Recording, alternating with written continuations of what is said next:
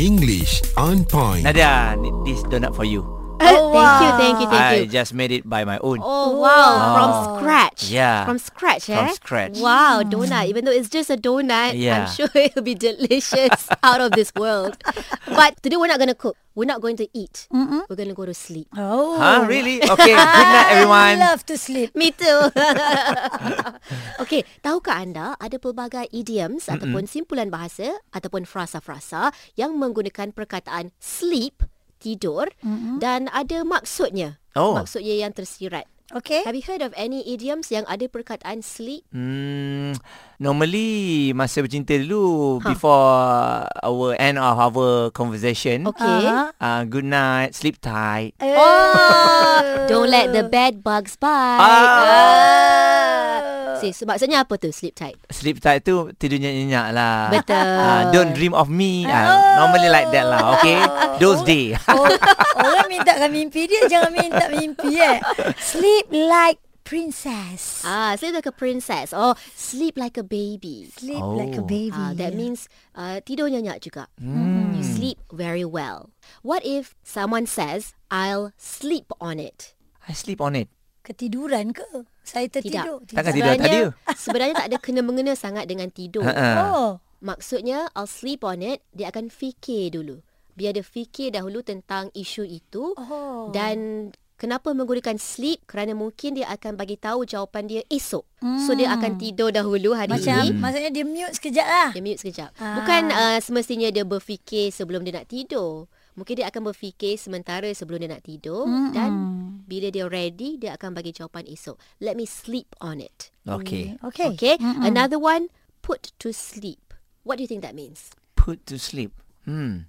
Okay, maybe kita nak menidurkan anak kita. Mm-mm. Put your child, I want to put my child to bed.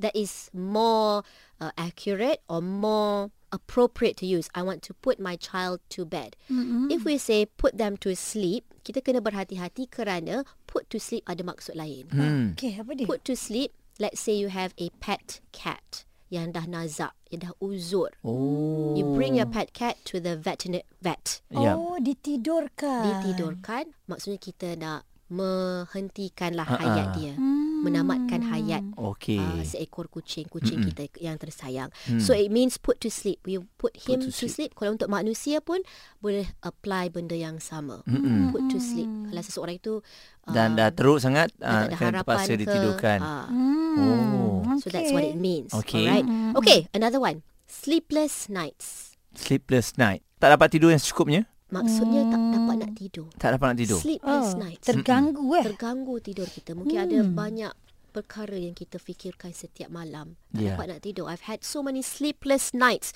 thinking about him. Hmm. Ah. Hmm, Betul. Janganlah, Dia, kalau, tapi dia betul bercinta tu. jugalah. Tidur tak lena. Tidur tak lena.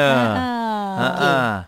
Kalau tidur lena, one more. Kalau tadi kita ada sleep like a baby, sleep like a princess. Hmm. What about to sleep like a log? Like a log. Log tu apa? Log selalu kita tahu log out, log oh. in.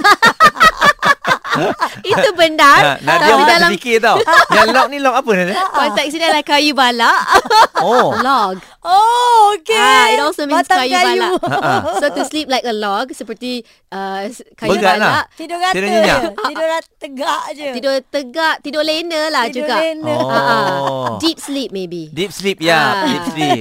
Okay. So sleepy heads. Uh, so you can use all these idioms. Mm-hmm. Uh, sleepyhead uh, juga uh, satu perkataan yang bermaksud seseorang yang sedang mengantuk. Hmm. Ah. Oh, okay.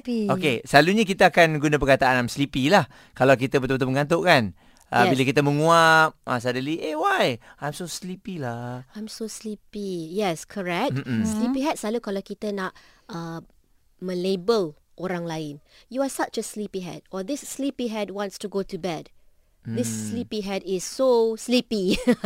Ah, sleepyhead. Oh, kalau kita misal kata nampak orang lah, dia tu kerja dia memburu Ah, buta kuat je. tidur, yang kuat tidur lah dia. tu. Ha, ha. Sleepy head lah. Not really. Sleepyhead lebih kepada manja-manja Oh. sebenarnya. Kalau orang itu kuat tidur, Mm-mm.